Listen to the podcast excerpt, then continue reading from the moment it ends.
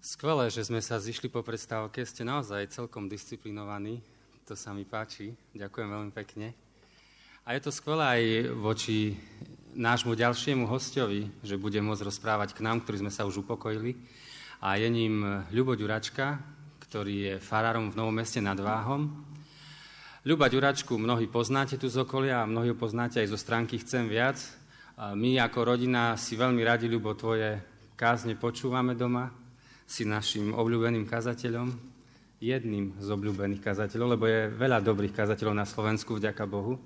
A teší sme sa, Ľubo, na tvoje slova. Ľubo tiež takisto ako Samo Linkeš patrí k tým, ktorí, keď e, sa ho spýtame, či pomôže zaskočiť, tak vždy povie, že áno. A takisto teraz tu mal stáť Jan Ture Olsen z Norska, ktorý nemohol prísť a Ľubo úplne ochotne jedným telefonátom sme to vyriešili, som sa ho spýtal, či by mohol prísť a Ľubo povedal áno. Takže je tu Ľubo Ďuračka. Ďakujeme.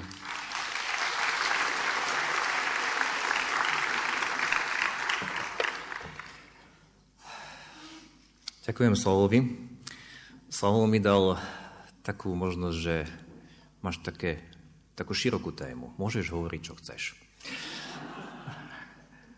Neviem, či Slavo nebude sklamaný. Dal mi tému Máme to tam, áno. Ježiš. Pohľad na Ježiša. Mal to pán Ježiš ľahké, pretože bol uh, Boh, alebo mal to ťažké, pretože bol človek ako my. A chceme sa dnes zamerať, upriamiť našu pozornosť na Ježiša, a ja Túžim, aby sme aj tento čas začali modlitbou, tak skoňme sa modlitbe. Pane náš, Tvoje slovo nás volá, aby sme upreli svoj zrak na Teba. Lebo nikto iný nie je taký, ako si Ty. A ďakujeme Ti, že si sa ponížil, stal si sa jedným z nás. A ďakujeme Ti, že Ty jediný si bol tým dokonalým príkladom mesta na vrchu.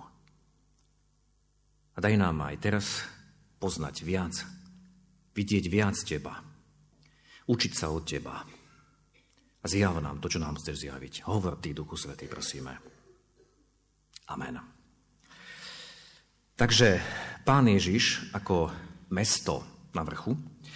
A včera sme to počuli tá téma je, vy ste svetlo sveta, mesto, ktoré leží na vrchu, nemôže byť skryté. A včera sme počuli význam tohoto prirovnania alebo tohoto podobenstva, že evanílium sa nedá skryť.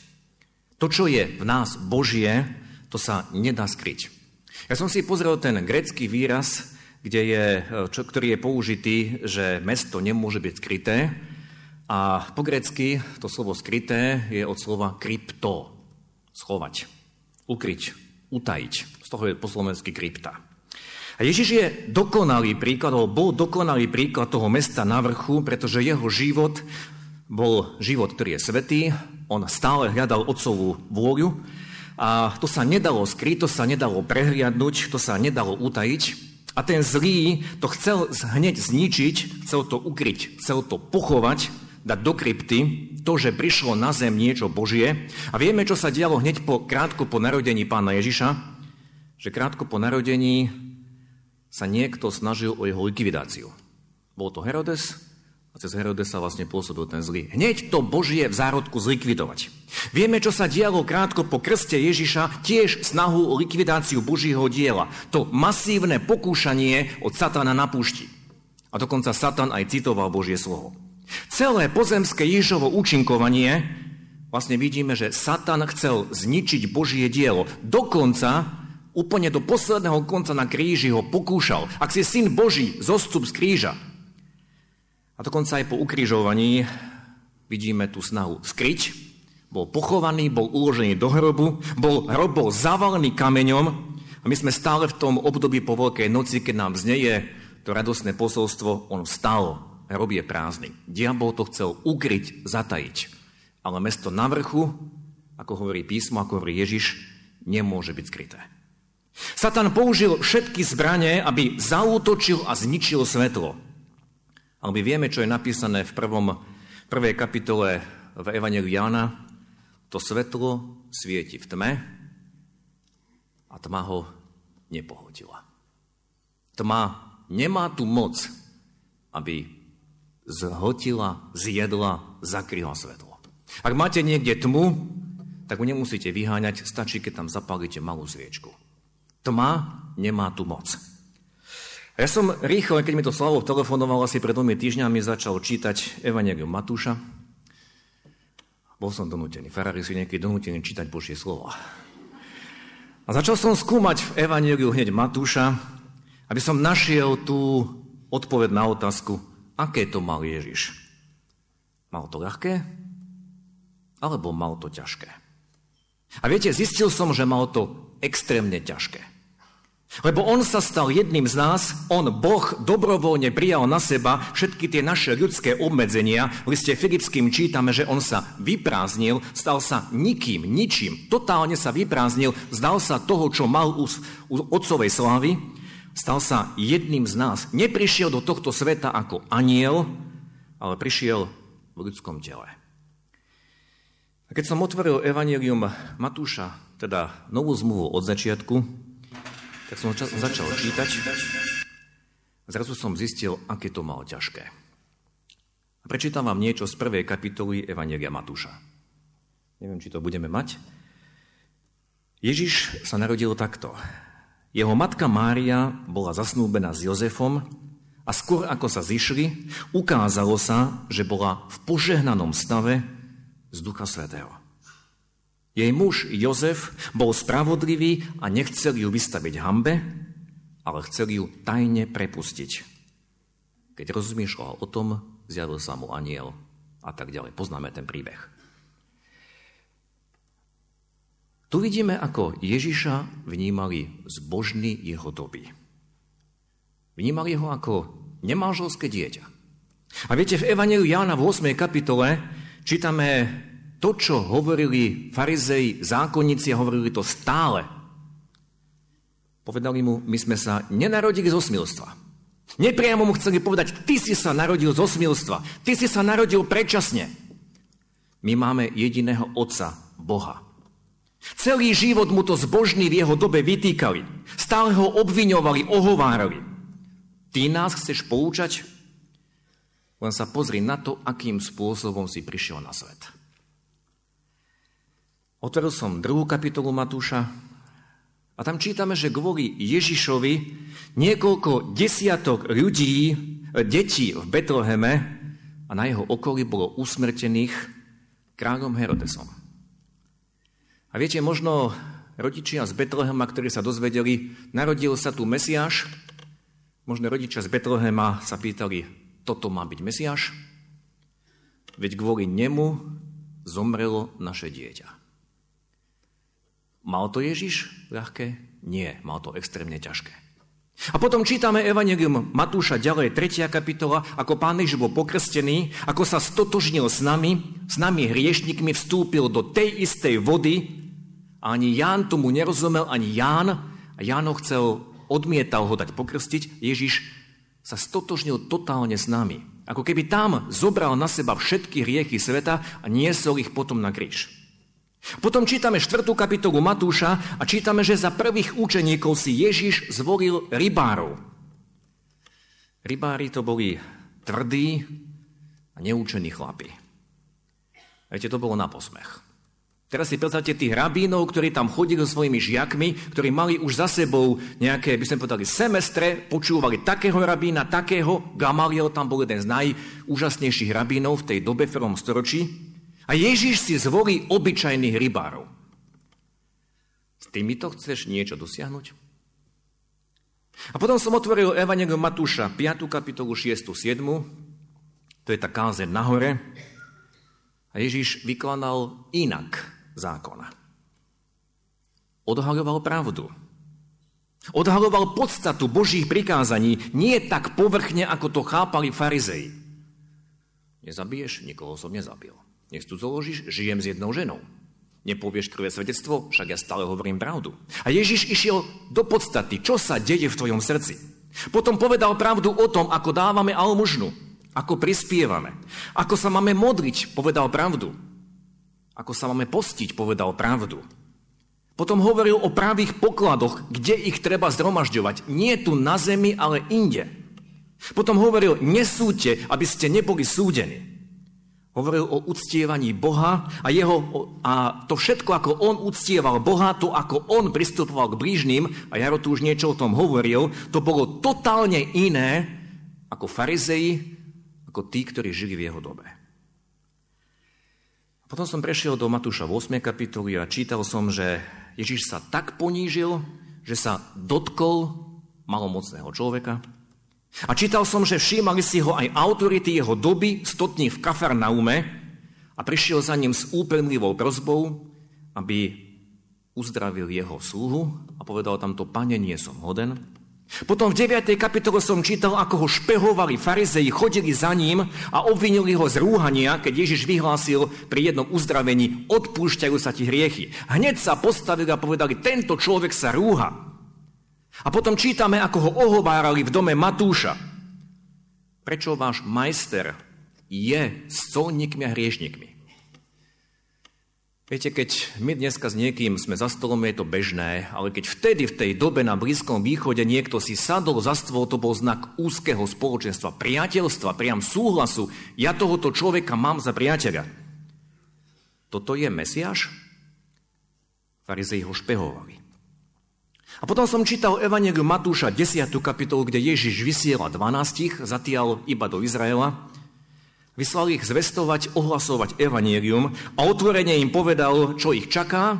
Nečaká vás úspech a sláva, ale čaká vás utrpenie a posmech. A čítame tam slova, nie je učeník nad učiteľa, ani sluha nad svojho pána.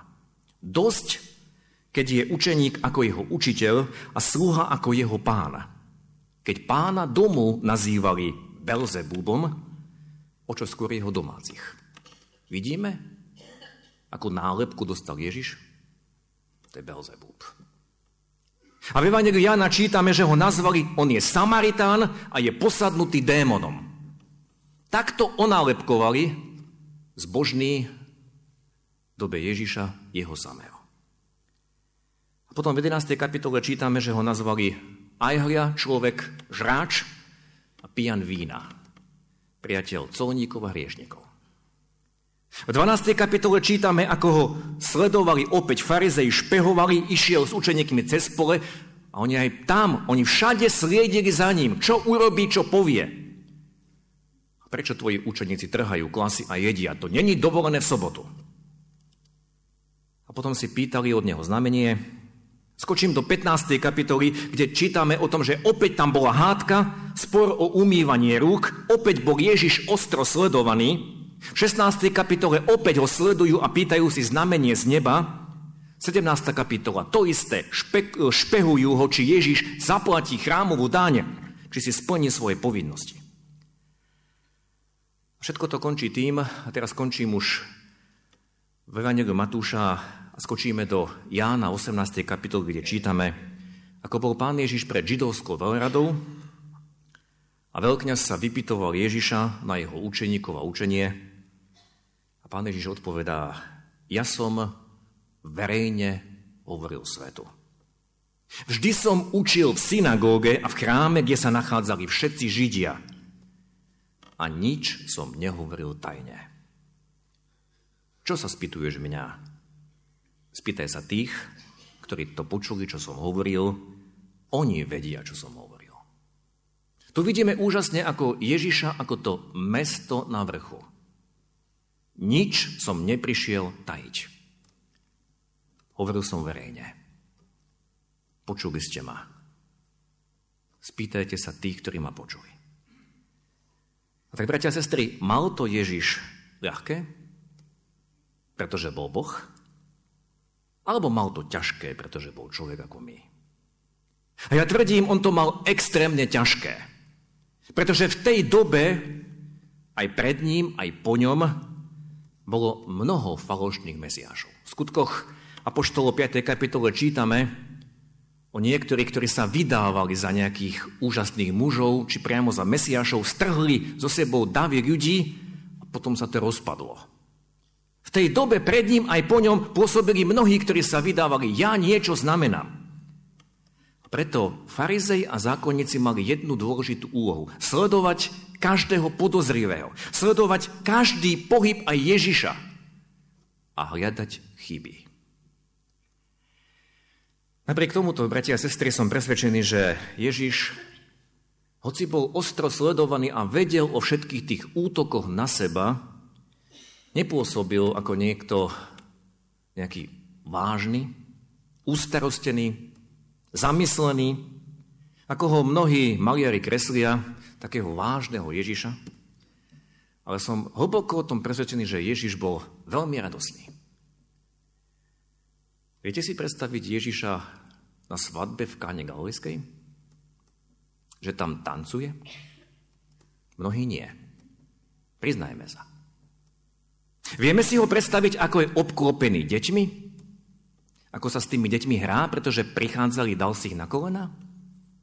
On sa s nimi hral. Viete, z neho vyžarovala radosť, z jeho vyžaroval pokoj, z jeho vyžarovala nádej. Napriek tomu, že stále hovoril o ceste kríža. A on vedel, že koná otcovo dielo. Radosť, pokoj, nádej. A pritom z každej strany to boli deň čo deň útoky, špehovanie a sledovanie. A pritom nemal miesta, kde by sklonil hlavu, netrápil sa, čo bude zajtra, tak k tomu viedol aj učeníkov, nebuďte ustarostení o zajtrajší deň. Viete, preto zdôrazňujeme Ježišov život a pohľad na neho, pretože Božie slovo nás na mnohých miestach vyzýva, aby sme hľadeli na Ježiša, pôvodcu a dokonávateľa viery, ale ja chcem vypiknúť iný text z prvého listu Petra z 2. kapitoly, kde verš 21 hovorí, lebo na to ste boli povolaní, pretože Kristus trpel za vás a dal vám príklad, aby ste nasledovali jeho žlapaje. Toto nebolo napísané iba pre tých, ktorí čítali Petrov list, ale toto bolo napísané pre všetkých, ktorí to budú čítať cez celé storočia. Každý z nás, ja a ty, sme povolaní, aby sme nasledovali Kristove šlapaje. On nám dal príklad. Nie, aby sme nasledovali nejakých svetých alebo nejakých ľudí z histórie, pretože všetci mali chyby, ale aby sme nasledovali Ježiša. A viete, Apoštol Peter bol určitým svetkom všetkého, ako Ježiš žil a vydal o tom svedectvo ďalej. To pokračuje ďalej. Prvý list Petra, 2. kapitola, verše 22 až 25. On nikdy hriechu neučinil ani lsti nebolo v jeho ústach. Keď mu zlorečili, nezlorečil. Keď trpel, nehrozil, ale porúčal tomu, ktorý spravodlivo súdi. Na vlastnom tele vyniesol naše hriechy na drevo, aby sme odumreli hriechom a žili spravodlivosti. Jeho krvavé rany vás uzdravili. Boli ste ako blúdiace ovce, ale teraz ste navrátení pastierovi, biskupovi vašich duší. Milí priatelia, toto urobil Ježiš. Toto urobil pre nás. On bol iný ako všetci. On keď išiel na kríž, tak tí vojaci sa dívali, takéhoto väzňa, zločinca sme tu ešte nemali. Keď stál pred Pilátom, čítame, viackrát Pilát hovorí, ja nenachádzam na ňom viny, pretože iní zločinci, ktorých tam mal Pilát možno každý deň, každý týždeň, nielen strúhali grimasy, ale ako odpovedali, preklínali a podobne. Ježiš tam ticho stál. On bol iný ako my všetci. Jeden zo zločincov, ktorý zomieral pri Ježišovi, ktorý tam vysel na kríži, si to všimol. Že tento, ktorý tu je medzi nami, ten je iný. Vieme, že v poslednej chvíli svojho života volal Pane Ježiši, spomen si na mňa. Ten stotník, ktorý tam všetko kontroloval, aby sa všetko udialo podľa rímskeho práva a dohliadal na to, aby tam zločinci zomreli na krížoch, ten človek, keď videl, ako Ježiš dokonal, tak čo povedal? Tento človek bol naozaj syn Boží. On videl jeho reakcie. A viete, tá výzva Apoštola Petra nasledovať Kristov príklad, tá výzva je tak naliehavá, aby sme aj my boli ako to mesto, ktoré je na vrchu a nemožno ho ukryť. Viete, ja možno len poviem o jednom takom výseku, pretože toto mi Pán Boh tak kladol na srdce, s tým žijem v poslednej dobe, pretože túto výzvu Apoštola Petra nemožno vytrhnúť z toho kontextu, z tej druhej kapitoly prvého listu Petra. A celá tá pasáž nám ukazuje, čo znamená byť mestom na vrchu, čo znamená byť vlastne viditeľný. Tak skočíme naspäť v tom prvom liste Petra v druhej kapitole k veršu 11. lebo tam to začína, čo potom Apoštol Peter dokončí a hovorí, sme povolaní, aby sme nasledovali Kristov príklad. Prvý list Petra, 2. kapitola, verš 11. Milovaní, napomínam vás ako cudzincov a hostí, aby ste sa zdržiavali telesných žiadostí, ktoré bojujú proti duši. Ja som tam počiarkol dve slova cudzinci a hostia. A sa pýtam, žiješ ako cudzinec a host? Zromažďuješ? Aké hodnoty zromažďuješ? Viete, ľudia aj následujú, ako sledovali Ježiša, a naše správanie viac hovorí ako naše slova. Poznám kresťanov, ktorí, poviem, musia mať dokonale tip-top bývanie. Všetko super zariadené. Podľa najnovšej módy. Poznám kresťanov, ktorí majú stále vyblískané svoje auto, len aby zase nepadal ten saharský piesok. Okolo, okolo čoho sa točíme? A to neskrieme. Tí ľudia nás sledujú tak isto, ako sledovali Ježiša. A na ňom si všímali všetko. Vidíme, že každú jednu vec mu vytýkali. Žijem ako cudzinec a pútnik? Je to evidentné na mojom živote? A viete, my môžeme čokoľvek hovoriť, ale keď tí druhí ľudia vidia, že nám záleží na tom, aké je naše bývanie, aké mám nablískané auto, ako som oblečený super a neviem čo všetko, tak si pomyslia o nás tak tento nežije ako cudzinec a pútnik.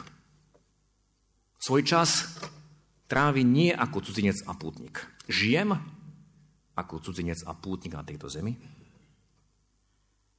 Potom čítame ďalej vaše správanie, opäť to je o tom, ako žijeme. Medzi pohanmi nech je vzorné, aby vidiac vaše dobré skutky oslavovali Boha v deň navštívenia pre to, prečo vás teraz ohovárajú ako zločincov. A opäť je to o spôsobe toho nášho života, nie o tom, čo hovoríme, ale o tom, čo žijeme. A opäť sa musíme pýtať, čo je na mne vidieť.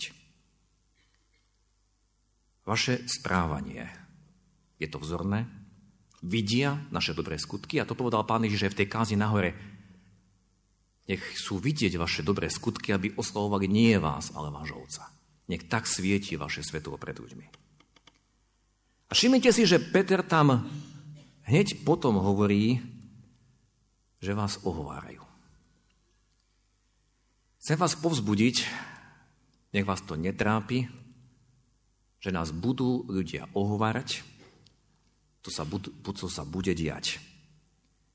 Evangeliu Lukáša pán Ježiš v 6. kapitole hovorí, blahoslavení ste, ak vás ľudia nenávidia, ak vás vylúčujú zo synagóg, ak vás hanobia, ak zavrhujú vaše meno ako zlé pre syna človeka.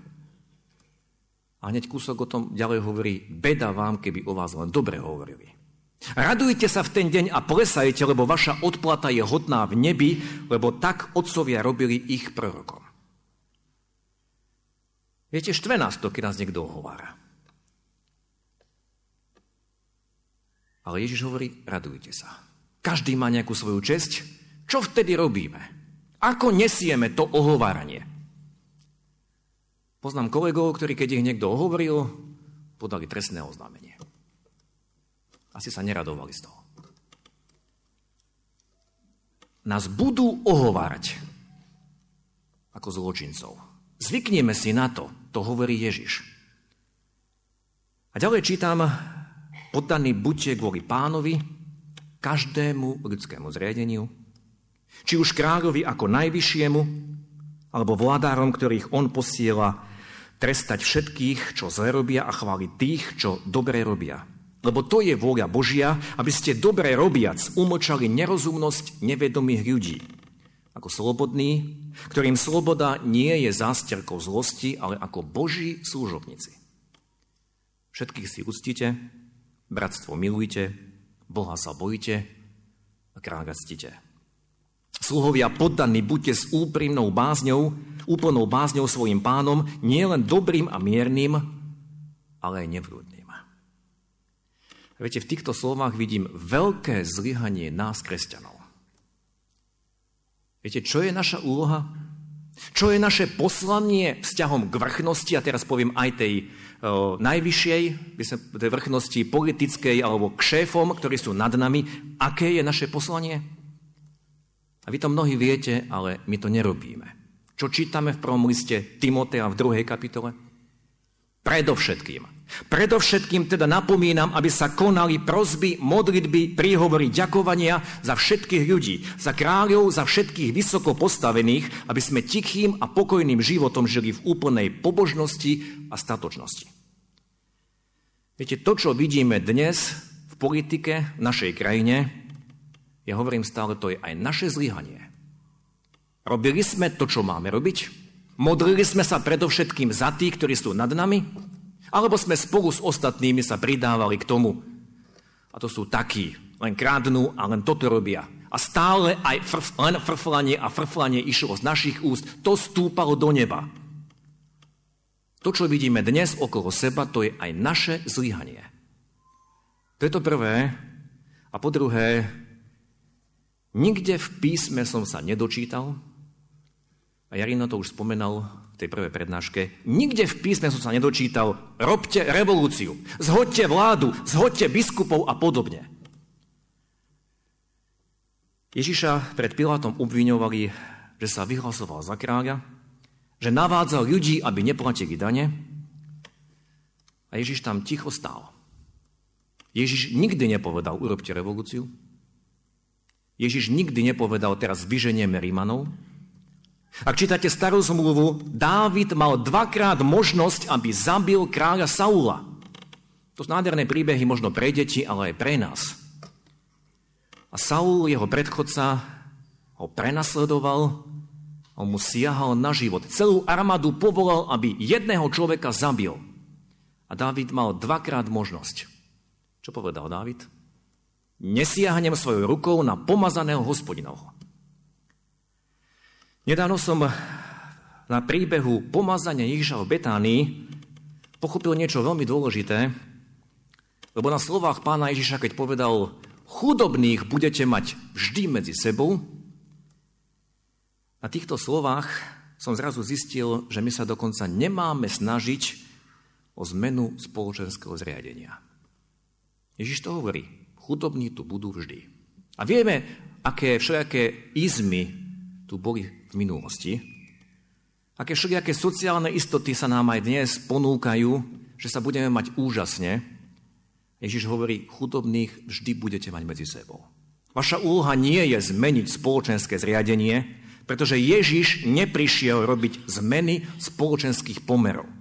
Áno, on aj poprevracal chráme stoly a vyhnal odtiaľ s bičom tých peňazomencov, tých, ktorí tam predávali a kupovali, ale Ježiš nevolal po revolúcii. On odhaľoval, ukazoval pravdu, ale prišiel vykonať revolúciu v našich srdciach. A pokračujú tie slova ďalej z listu Petrovho, vedie milosťou. Keď niekto s čistým svedomím pred Bohom znáša bolesti a trpí bez viny. Ale čo je to za sláva? keď vás bijú, pretože hrešíte, keď však dobre robíte a predsa vytrváte, vytrváte v utrpení, je to milé Bohu. A teraz dochádzame k tomu textu. Lebo na to ste boli povolaní, pretože Kristus trpel za vás a dal vám príklad, aby ste nasledovali jeho šľapaje. Tam si všimnite, že je napísané, je to milosť. Je to milosť, keď trpíš. Keď niekto s čistým svedomím znáša bolesti. Je to milosť, keď ťa ohovárajú. Je to milosť, keď sa nejaká krivda na tebe deje. To nám hovorí Božie slovo. Nie za to, že som niečo zle urobil, ale za to, že niekto ma ohovára. Lebo takto žil Ježiš. Nasledujeme Ježiša v utrpení? Alebo si z neho vyťahujeme len veci, ktoré sa nám páčia? Aký máme my k tomuto postoja? Sme aj v tomto mesto, ktoré svieti, ktoré nemožno ukryť. Je to aj pre mňa milosť, že môžem znášať bolesť pre Krista, že môžem trpieť pre Neho, že môžem byť ohováraný pre Neho, lebo On to znášal všetko pre mňa. On ma zachránil. On je tým mestom na vrchu. Je to milosť. Vnímam to tak. Nech Pán Boh mení naše postoje, naše myslenie. Amen.